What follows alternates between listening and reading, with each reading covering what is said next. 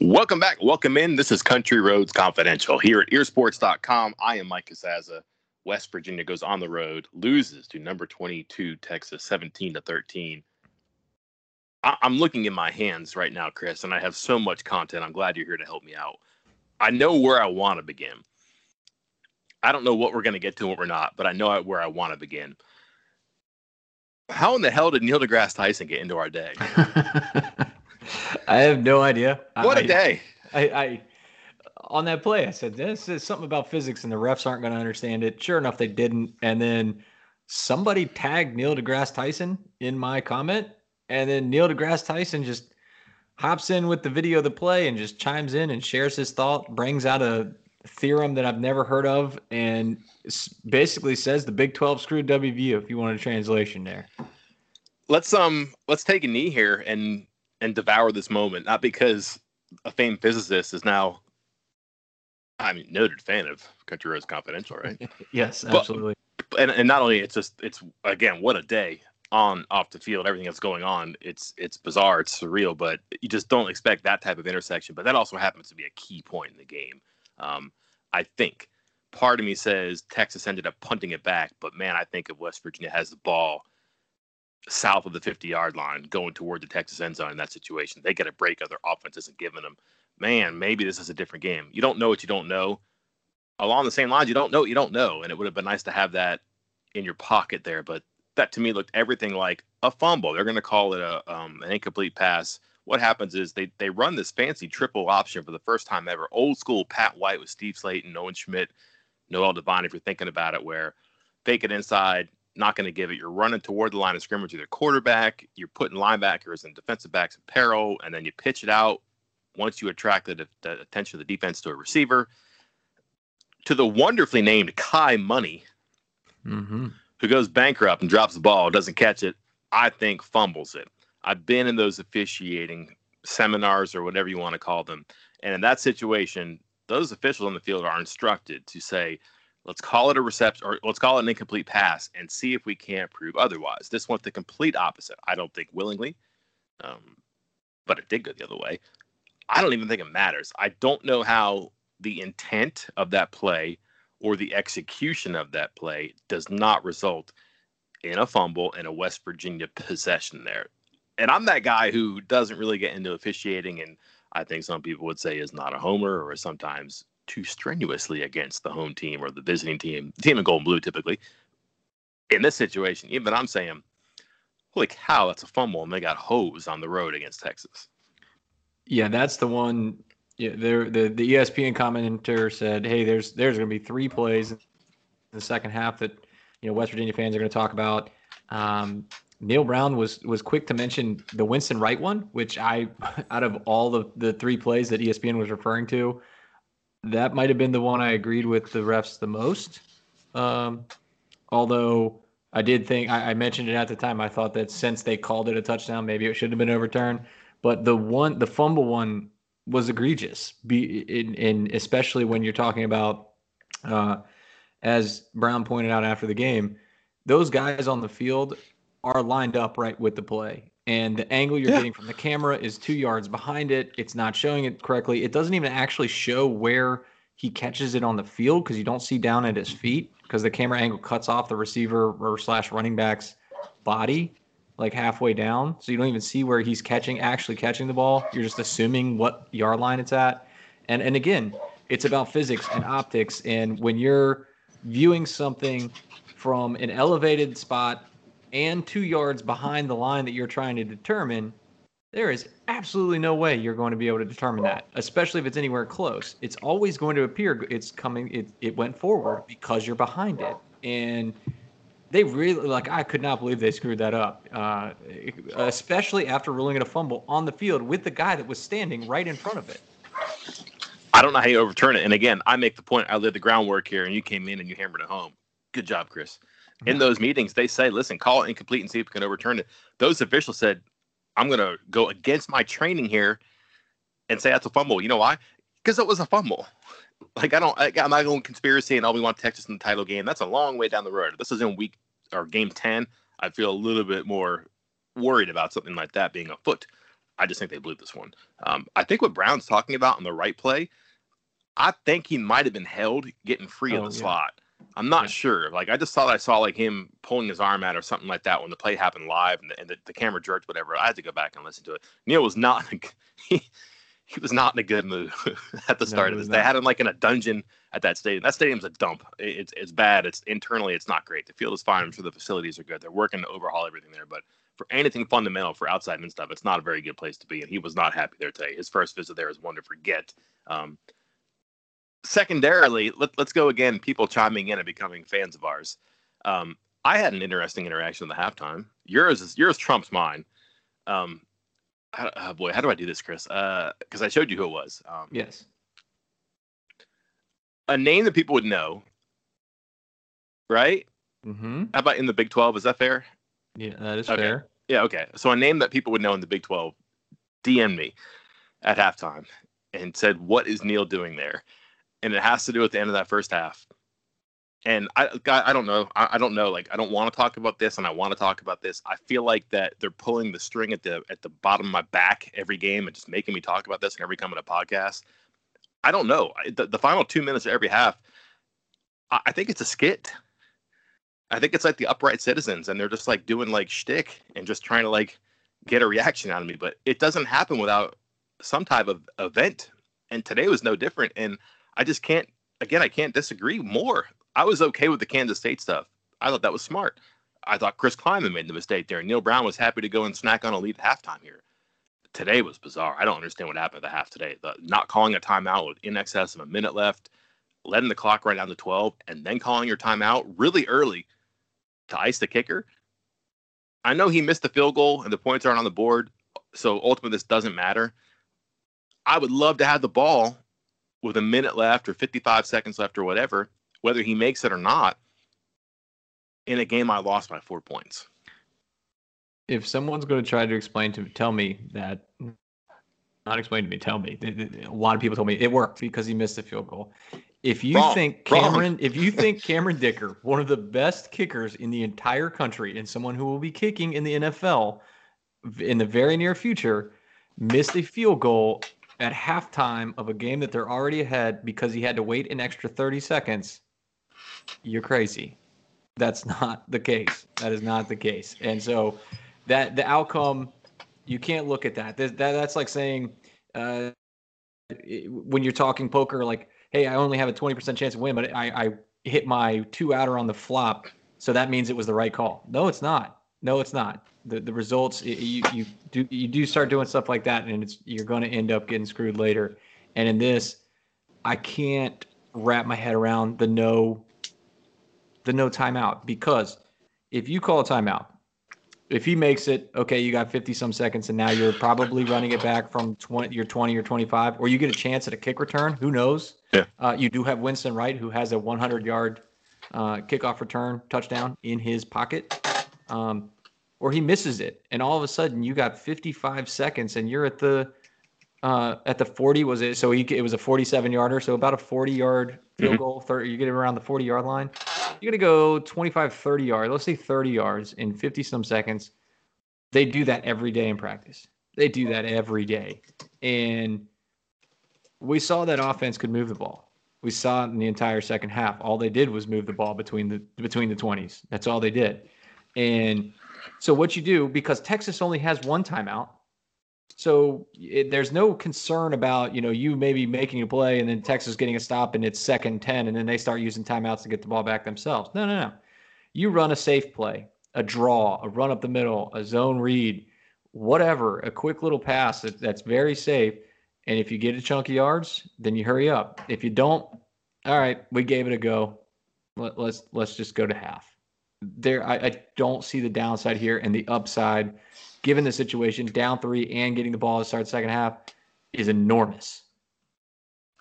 I, I would have been okay if he just let Dicker kick.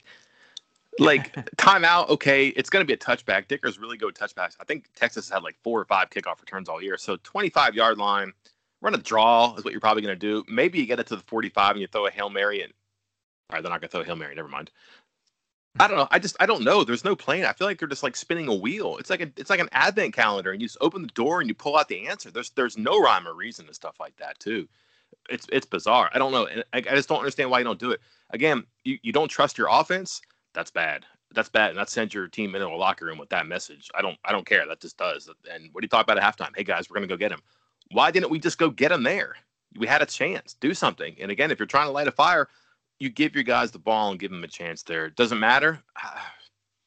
I don't know, but again, you don't know what you don't know. And I don't like leaving things like that in the field. Your defense worked to give you a stop there and to give you a chance. And you had the clock and the timeouts in your corner. When you have people and things on your side, especially on the road against a ranked team, you have an offense that you don't trust or doesn't inspire trust, and you have a situation, try to get something out of it. The the the the, the squeeze is worth the juice, so to speak. Try to get something out of it and make it work.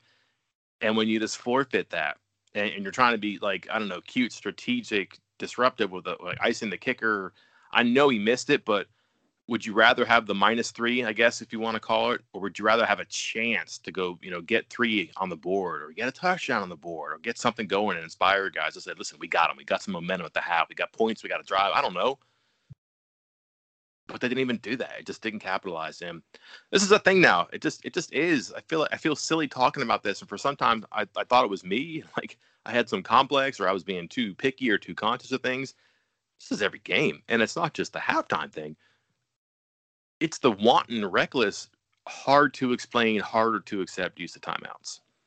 Yeah, that was something. It was happening today, and I thought this is crazy. They're using another timeout on offense in the second half, and for those who don't know, that that's like a cardinal sin. You in the second half, you want to use save your timeouts for defense because you're going to in a close game need them to stop the clock. Because on offense you can control the pace you can control the tempo you can try to you know move the ball with less time in the clock. But on defense you need those timeouts to control the clock and get the ball back. And we saw it in the texas tech game when west virginia used a timeout on first and goal from the one yard line and I, everybody was, what are you doing? Why are right. you calling that there? Just run up there and sneak it something. Just don't waste a timeout. And I mentioned it in the next day when I did the plays that won and lost the game.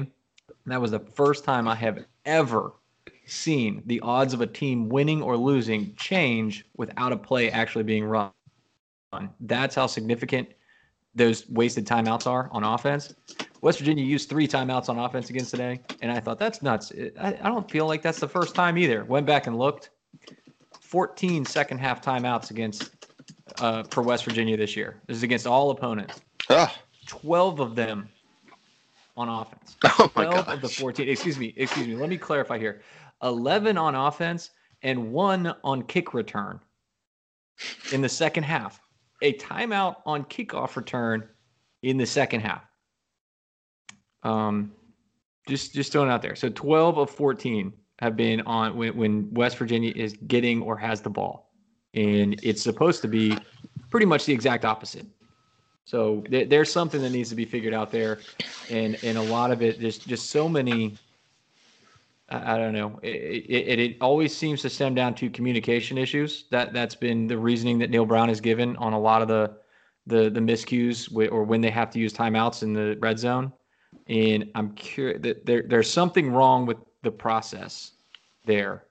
Yeah. If they're having that have to use that many timeouts on offense because of quote communication issues. So I want to get into a more broad description review of the game, but there's two more things we have to hit on. And well, I said about three because you just added one to my list. Before we get into the game, let me go over these. The one you just hit on. It's 100% clear now that Parker's calling plays from like, I don't know, the 30 and the 20 in, right? I, I actually had the volume on the TV today. They, they acted like that was fact. No Hold attribution. Thanks, let me let but... me uh, quote you quote you here because I thought it was a very curious phrasing from Neal Brown here where did that go? Um, when he said that, he was saying this is this is my fault. You know, it's on me because I'm in charge of the offense rather than because I call the plays. When he was discussing those fourth down plays and those the third and fourth down plays in the red zone, he said because I'm in charge of the offense. It's on me as being in charge of the offense, but not of the play. I don't I don't know if that was purposeful, coincidence. I'm reading too much into it, but we're, we're there. Sorry, go ahead. Well, we've had two play-by-play crews talk about how Parker calls the plays. Mm-hmm. We've asked about that, and they just flat one answer to us. So it does seem like we have our answer, right? Parker does call the plays inside the 30, inside the 20, whatever. Okay, fine. So we get that. Um, I'm not sure what happened on the timeout on the second down. And I'm pretty sure on the timeout on the fourth down, they were confused again. And that happened against, I think, Texas Tech after the long play to Winston Wright. They had to call a timeout, which he ultimately needed. Yeah. Um, and again, just like, is that because different people are doing different things? Are looking at the wrong people? I don't know. It, it, this is an unusual situation. It's got to get tightened up. And I say that knowing they've been exquisite in the red zone this year, and that's ultimately what cost them the game today too. So I think that's that's one thing too. Number two, um, the two penalties or the two the two officiating things that we're not sure about. Whatever we disagree completely with their adjudication of the fumble. We're not sure about the right thing. It was definitely a drop. The ball hit the ground. Yeah. Um, I think Brown maybe we'd have to double check, but I think he's mad that maybe he got held or obstructed, and that's why he was suddenly popped open. I think he might have pulled free from holding because he was he was pretty open behind a defender, um, and didn't have his arms up. The third one though is the PI that maybe was or maybe wasn't on Ali Jennings. Um, I don't know. It wasn't a great throw, was it? I feel like it was short. Now, was it short of where Jennings was supposed to be because he got held, or was it short because it was ahead of him? I really feel like if that ball is on the one and the nine, they're going to get that flag. Like if he can't get his hands up and hit it and it hits him in the face, does that mean that Doege didn't make a great throw? I don't know. It just that's such a bang bang play, but sometimes you got to give the officials something to see and to think about and react to. It doesn't mean they will, because we saw what happened on the fumble. But I just felt that throw was was imperfect, not bad, imperfect. Perfect's a high standard, I get that, but man, fourth and one game in line, you got to be close to perfect. Yeah, it, it was a, a, little bit off there, and it was pass interference. But okay. and I I said it as at the time that it happened, and I said it earlier in the game they were, and, and somebody responded, oh, they called two pass interference on on Miller deep. That's not what I'm talking about. The the quick slants, they were letting both teams mug the living heck out of receivers. It All happened. Game. West West Virginia was the first defender. I think it was Miller as well. Just uh, completely and totally tackled a slanting a quick slant receiver for Texas, which was on a third down, and then West Virginia got the ball. I think two or three drives later, West Virginia's doing the same thing. Texas egregiously holds a slanting receiver, no call. They didn't call it all game. They called a couple pass interferences, but those were on deeper passes. On these quick slants, they were letting guys. It, it was wrong. It was wrong all game, but they were wrong all game. They didn't suddenly change um, and and you know screw WVU while helping Texas. And so, I mean that play did really screw WVU and hurt and help Texas, but they. That's why you kind of want to you know get it right the whole game instead of being like, well, we were just wrong the whole game, so that's good. like, like, no, that's not that's not good, but okay.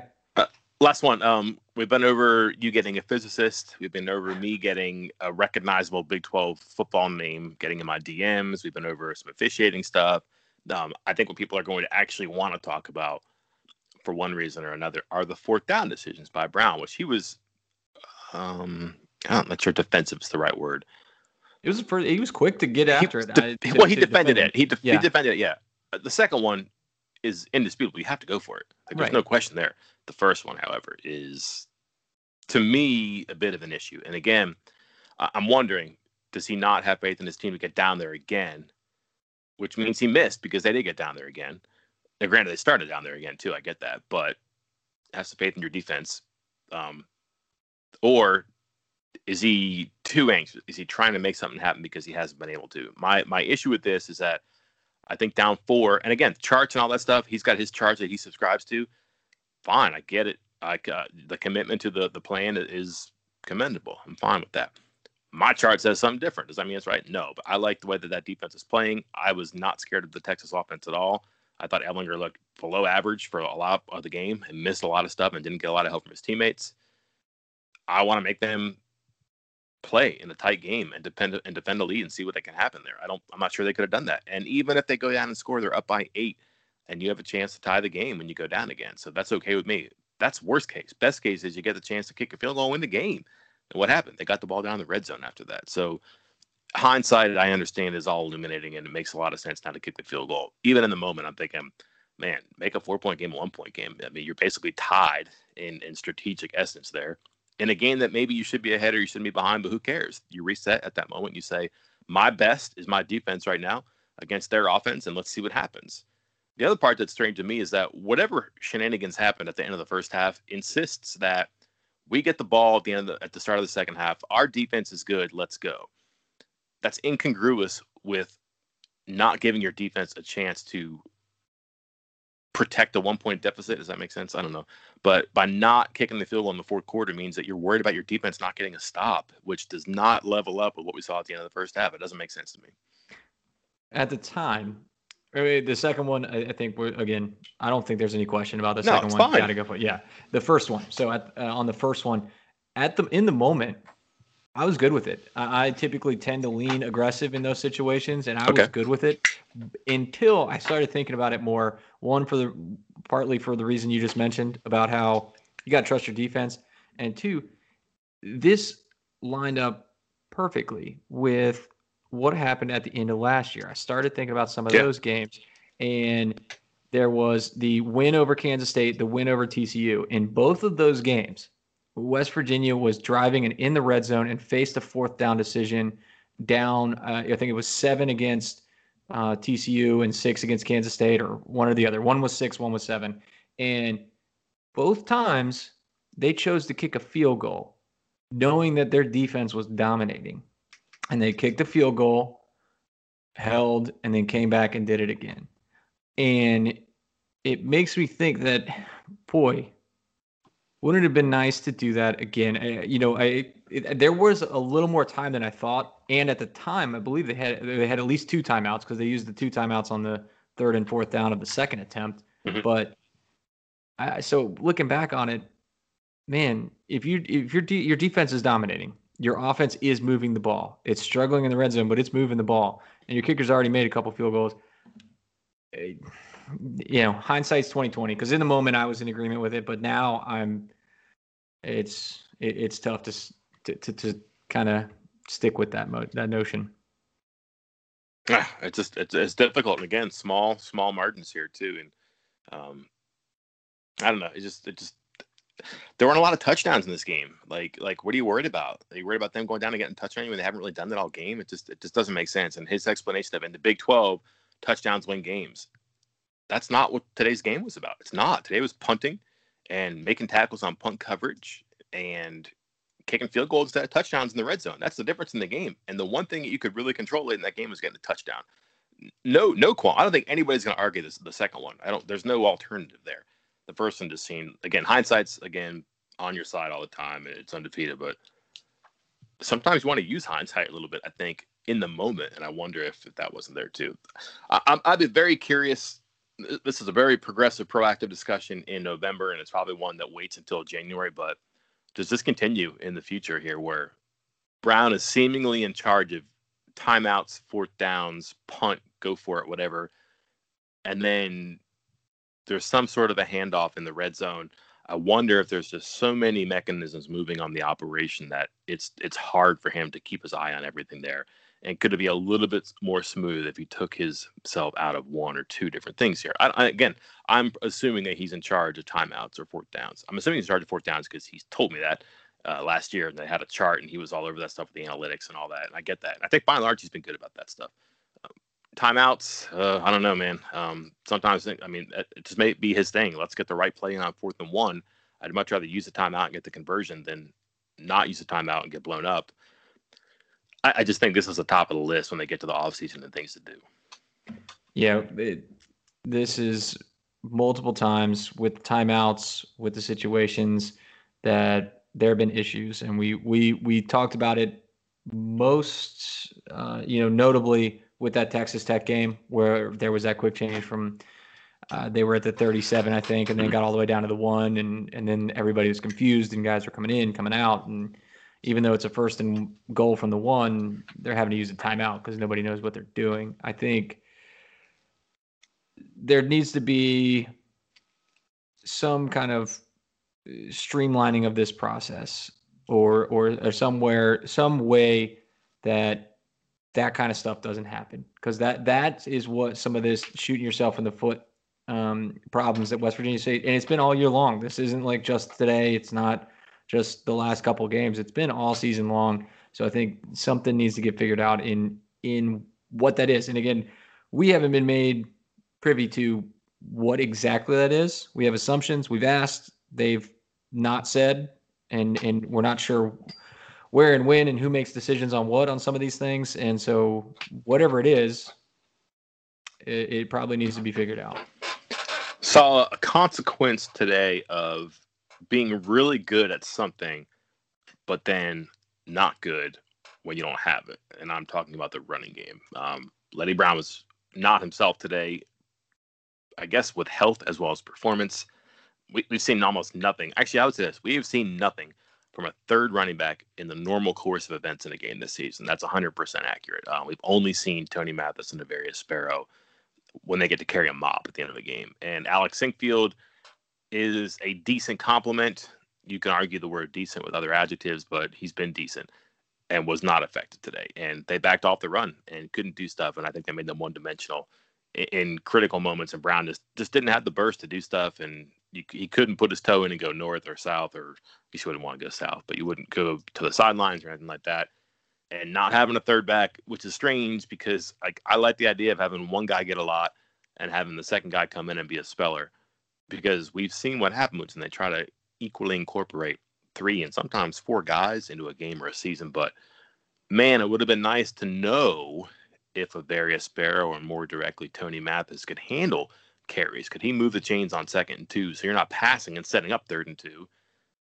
We just never got those answers today because we never had him earlier in the season. Sparrow less so than Mathis, but Mathis has been here for a little bit now, and I don't know if we're surprised or disappointed or whatever, but I think it's a, a certainly a note today that without Brown in the game, they did not have a plan B to refresh plan A. eBay Motors is here for the ride. Remember when you first saw the potential? And then through some elbow grease, fresh installs, and a whole lot of love, you transformed 100,000 miles and a body full of rust into a drive that's all your own. Look to your left, look to your right. It's official. No one's got a ride like this. There's nothing else that sounds like, feels like, or looks like the set of wheels in your garage. With over 122 million parts, you can make sure your number one ride or die stays running smoothly. So there's no limit to how far you can take it. Brake kits, turbochargers, engines, exhaust kits, roof racks, LED headlights, bumpers, whatever your baby needs, eBay Motors has it. And with eBay Guaranteed Fit, it's guaranteed to fit your ride the first time, every time, or your money back. Plus, at these prices, well, you're burning rubber, not cash. Keep your ride or die alive at ebaymotors.com. Eligible items only. Exclusions apply. Introducing the two way V4, where groundbreaking fuel cell technology meets fresh foam cushioning for the ultimate performance. With fuel cell, each step feels explosive, delivering unparalleled energy return. Paired with fresh foam, experience maximum comfort throughout the game. Its lightweight textile upper offers support and breathability without sacrificing agility. Whether you're hitting the clutch shot or locking down the opposition, the two way V4 gives you the tools to play at a high level. Learn more and purchase the two way for yourself at newbalance.com. Yeah, the, their their solution at first was instead of the, the traditional run plays was to just throw it outside, the, the mm-hmm. quick short passes, and that was their their quote unquote solution. But that doesn't work when you get closer to the end zone. Uh, you know, I think one time I, I tweeted and it was wrong. Uh, it was a wrong tweet. Somebody clip that, save it. I, w- I was wrong that I said that. Why, why did why did they get away from those quick passes and throw these deep passes? You, you can only go to those quick sideline passes for so long. And once you get towards the end zone, the field's shortened. The defense is going to be closer. They're going to be up closer to the line of scrimmage. It's a lot harder to do, and, and you're really setting yourself up to for a disaster. You know, uh, kind of a pick six or a quick hit fumble uh, kind of thing. And so that's that situational stuff that you're talking about, where okay, that we were able to you know kind of run this strange little quirky thing, and it covered up the fact that we don't have a running game right now. But now we actually need running game. That We can't cover that up anymore. And it, it changed that. It changed the formations. I was making note that uh, when we got the red, the um, something that you brought up uh, several times over the course of this year about them going jumbo, getting big oh. once they got in the red zone, and it worked so well. They got away from it for a game or two, and it kind of struggled a little bit. Then they got back to it, and then they were away from it again today. And maybe that's because they didn't have the running back that they thought they were going to have. But that was, that was tough to see. Let's do some resets here too. We spent a lot of this week talking about tight ends. Uh, Non-factors. Non-factors. And, a couple drops too. I mean, that one tough that was a tough catch for Laughlin in the end zone. Got to um, bag it. Got to bag yeah, it. But yeah, got to catch it. You know, you're, you're perfect on the year. Got to catch that. He had another one that slipped through his hands earlier that was going to get West Virginia out from the shadow of their own end zone and went right through his hands and almost right into a Texas player's hand. Uh, just not not a great day there. Uh, Sam James targeted twice, two catches, 15 yards. Um, he is what he is right now. He's he's your third or fourth inside receiver. We didn't see Reese Smith today, so maybe he's your third inside receiver. Um, Sinkfield and Brown just don't get it going in the passing game at all, and then an equitable split among the other receivers. Uh, Chris, who has the best hands on the team among the receivers? well, according to you, it's Isaiah Esdale, and according to my eyes today, you are right. According to Neal Brown, it's Isaiah Esdale. That's true. Six catches, 60 yards. He had one catch this season, 16 in his career before the day. Um, I, I would say similar to Sean Ryan, I think their ceiling is don't ask them to do a whole lot, and they'll be okay. They might break one on you every now and then. Isaiah Esdale is going to bail you out of stuff. I think Sean Ryan is going to bail you out of stuff. Ryan's Ryan is what does Brown call it? Open by birth. Um, I, I, think he can do some good things. I'm less confident in him catching the ball and doing stuff, but I think he's good after the catch. Esdale just catches balls. Like you throw balls behind him, you make him catch it on the sideline, um, you put it up in the air on a 50 50 ball that should be picked in your own territory, and he's going to help you out there. I, he's got to be involved more often going forward because you just don't have anything over there. You don't. Like he's not the the gap between him and the field is not significant where he shouldn't be doing. Uh, I was going to say something like this, like, but six for sixty may be too much, but uh, he should be involved more, and, and, I think he will be going forward too. We mentioned the running backs here too, yeah, but um, listen, one thing I want to get to here. That was not Kansas State out there today. That's a really good quarterback who didn't look really good, but found ways to make plays. That's a running game that hit you for 179 yards uh, sack adjusted 184. A lot of that was on one play at the beginning of the game, but still was able to effectively do some things. Um, and what was the thing last game? You know, they, they didn't. They maybe don't have any business boat race boat racing a team like Kansas State, but they didn't. And they played conservative, we thought, or was it just ineffective in the second half? I don't know, maybe a little bit of each. But we also noticed that boy, they kicked some field goals in the red zone, and they, they had some chances to do some things they couldn't the red zone today is is by far the difference in the game. Um, more empty possessions today than in the entire season. And when you leave, I don't know, let's say eight points out in the field and you lose by four, that's significant. My point here is that when you look at um, inefficient stuff in the red zone, didn't have a ton of you know explosive things happen for offense. 360 yards, 13 points. You're not going to win on the road against a good team. Um, they're just not quite there yet.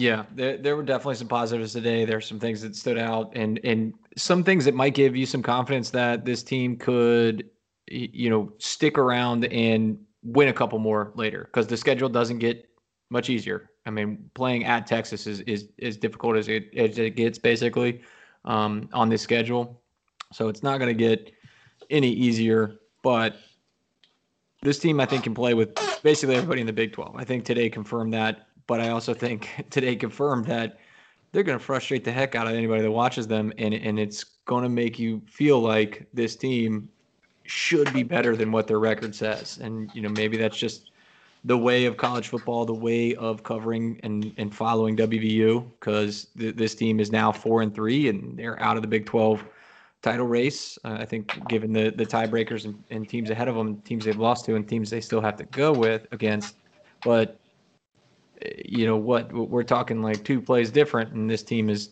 six and one and leading the Big 12 conference. So it's it, it's a team that's close. It's a team that's getting better. It's a team that you know I think fans should be proud of, and and, and a team that they can look forward to in the years to come. There, there is some promise. Over under, Chris. Are you ready? Yep. Regular season wins. Four for a team that's for a team that's four and 3 mm-hmm. Over over under five and a half. I said six and four before the season, so I'm going to stick with it. I'll stay. I'll stick with six and four. So you're figuring they get TCU. Yep. TCU, Iowa State, Iowa State and then lose to Oklahoma. I mean, uh, I mean now I don't know, but I, I, don't want to back off my. I don't want to back off my preseason prediction when we're this close. That, that okay. that's cheating. So that's fair. Yep. Two. I I think five and a half is a good number. Five and five, six and four, almost certainly. I feel like is where West Virginia is going to end up, but four is going to be tough. Fair enough.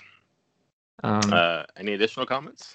Yeah, let me take a minute to uh, shout out a guy that um, maybe I don't often shout out on this podcast. I think is a safe way of saying it. Uh, Dylan Tonkery, a, a completely different player today. Like, I mean, the young man had, had played in six games up to this point, hundred, a couple hundred snaps, and had like one tackle on the year. And I will still stand by my comment that his the reason he got the pick six was because he was in the wrong spot. I mean, he, he was in the wrong spot and the ball just happened to bounce in his hands. But today, he was incredible. Like, eh, he had six tackles today and he only had one tackle the whole rest of the season. He had two sacks, and I'm now I'm getting mad at Stat Broadcast because he had two sacks today, and they only gave him credit for one. They called the other one a run. TFL, yeah, yeah. Uh, no, that that is two sacks for Dylan Tonkery, six tackles. Yeah, very good day. And you know, if he can play like that, if he can give West Virginia that kind of um, production from the bandit position, uh, you know, maybe not six tackles and two sacks every single day, but just something. Uh, again, as we noted before, uh, one tackle over six games, and him and Bartlett had kind of not done much. And Bartlett didn't do much today because I think because Tonkery was playing so well, they just kept yeah. him out there. So it's uh, it, kudos to him because uh, you know there's been times I've been on here and I've been dogging him for his play, uh, not putting up stats, not doing anything at that position. And today today he brought it. He was one of one of the the, the big bright spots. Yeah, again, I'm looking at the stats here, and it's just to me, it's a winning performance. You hold Ehlinger to 184 yards, 15 to 31. He gets just 39 yards rushing. Uh, and then you do the comps. Texas had 363 yards, but outgained you by three.